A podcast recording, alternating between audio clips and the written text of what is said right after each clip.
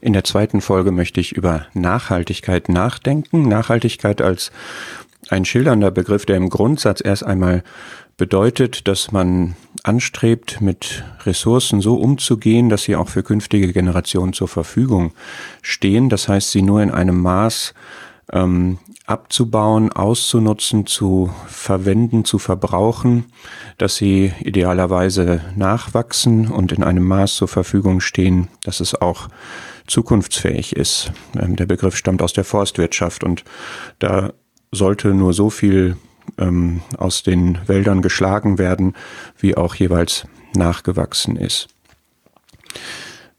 Dieser Begriff der Nachhaltigkeit führt uns in ein Feld, wo wir nachdenken über Genuss einerseits und Genügsamkeit andererseits.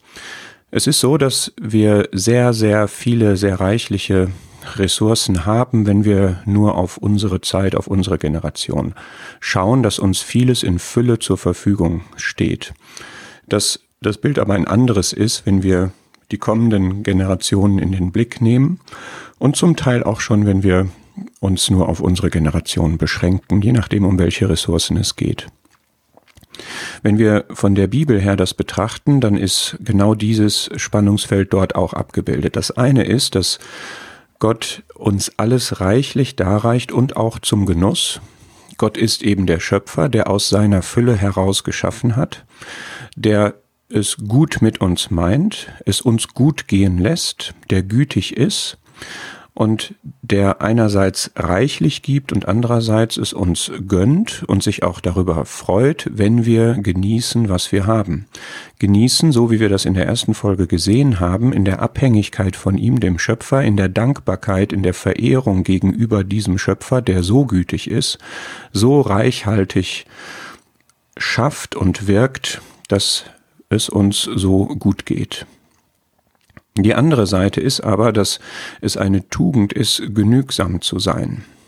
Wenn man so Gott zugewandt ist, dann ist man nicht verschwenderisch, dann schlemmt man nicht, dann schadet man auch nicht seiner eigenen Gesundheit, indem man maßlos isst und konsumiert, dann schadet man auch nicht anderen und ähm, lebt auf deren Kosten, sondern dann ist man genügsam in dem Sinne, der erste Timotheusbrief schildert das recht ausführlich, dass wir uns an dem genügen lassen, was wir brauchen. Das ist etwas, was glaube ich, wir hier fast verlernt haben, weil wir in Lebensumständen sind, wo überhaupt kein Bedarf besteht, grundsätzlich sich einzuschränken, sondern im Gegenteil ist die Erfahrung der letzten Jahrzehnte, der Nachkriegszeit, dieser jetzt 70 Jahre Frieden, die wir haben, des Wohlstands, des Wachstums in jeder Hinsicht, ist, dass alles nahezu beliebig vermehrbar ist. Und das ist eine Wegwendung wiederum, eine Loslösung von Gott, dem wir verantwortlich sind, auch in unserem Konsum, auch in unserem Wirtschaftsverhalten, in unserem Wirtschaften. Und wenn wir jetzt den Blick der Generationengerechtigkeit hereinblicken, finde ich eine ganz interessante Aussage im zweiten Korintherbrief, dass nicht die Kinder für die Eltern Schätze sammeln sollen, sondern die Eltern für die Kinder. Das heißt, dass es ist jetzt wirklich der familiäre Kontext, wir können ihn aber übertragen auf die Generationen, dass die ältere, die lebende Generation die Verantwortung hat, an das Wohl der folgenden Generation zu denken.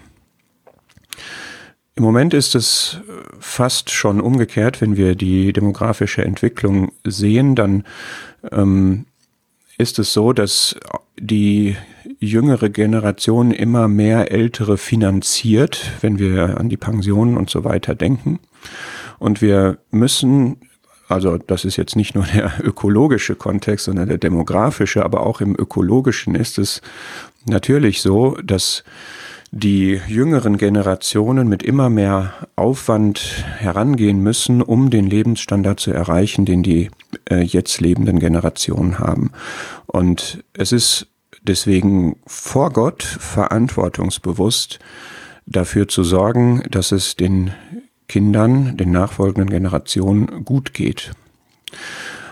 Ein besonderes Thema jetzt ist im Kontext Klimaschutz und so weiter unter dem Gesichtspunkt der Nachhaltigkeit die Ressourcenbewirtschaftung. Und auch da hat die Bibel etwas zu, zu sagen. Gott hat, als er seinem Volk Israel das Land Kanaan, das gelobte, das verheißene Land gegeben hat, hat er es beschrieben als ein gutes Land und hat die ganzen guten Eigenschaften, die dieses Land für sie hat, weil er ihnen dieses Land gegeben hat, ähm, hat er dort dargestellt und unter diesen ganzen Eigenschaften, die jetzt auch in den Agrarbereich, ähm, Gartenbau und so weiter hineingehen, ist auch, dass in diesem Land äh, die Steine Eisen sind, also dass es sehr reich ist an Bodenschätzen und aus dessen Bergen die Israeliten Kupfer hauen würden.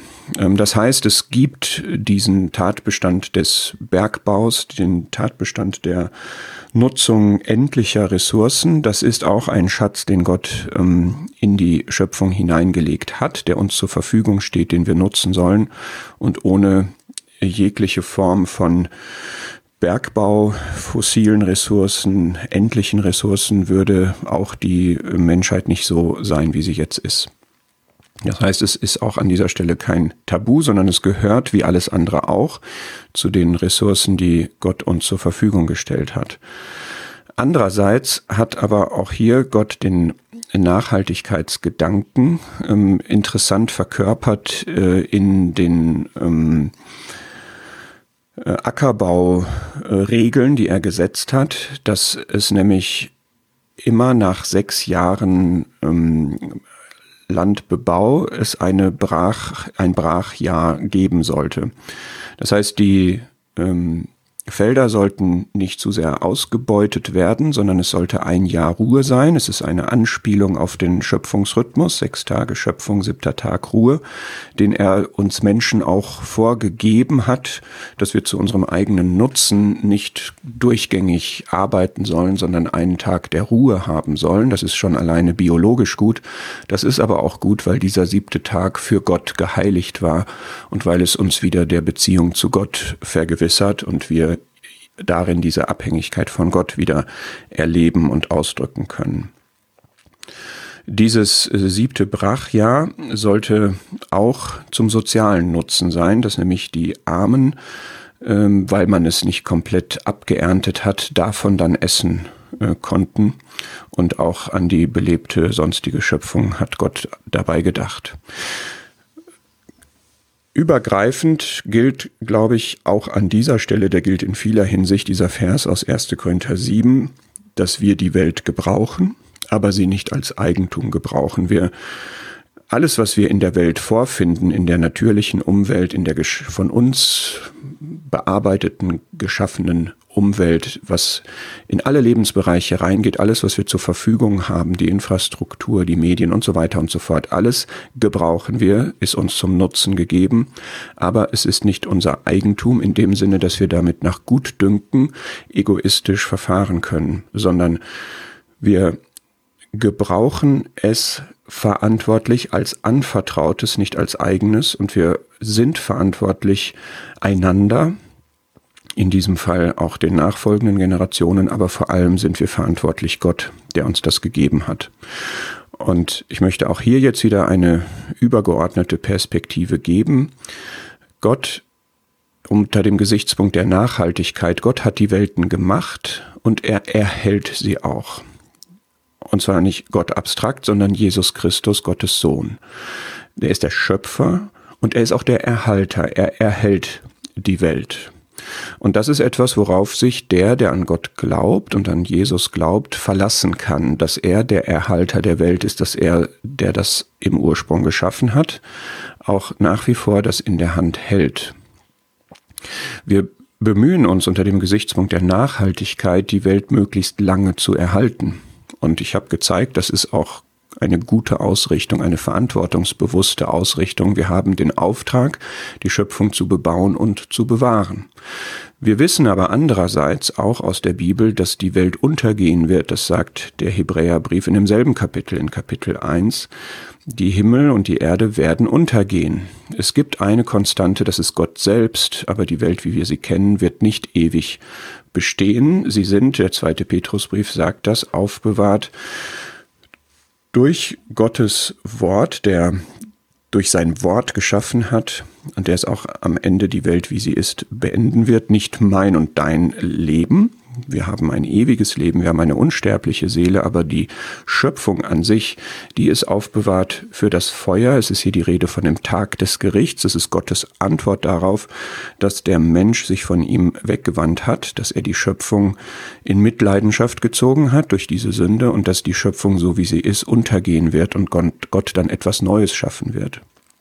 Und auch hier ist wieder die Frage, wie stehe ich dazu einmal im Blick jetzt auf meine Umwelt, aber auf mich persönlich.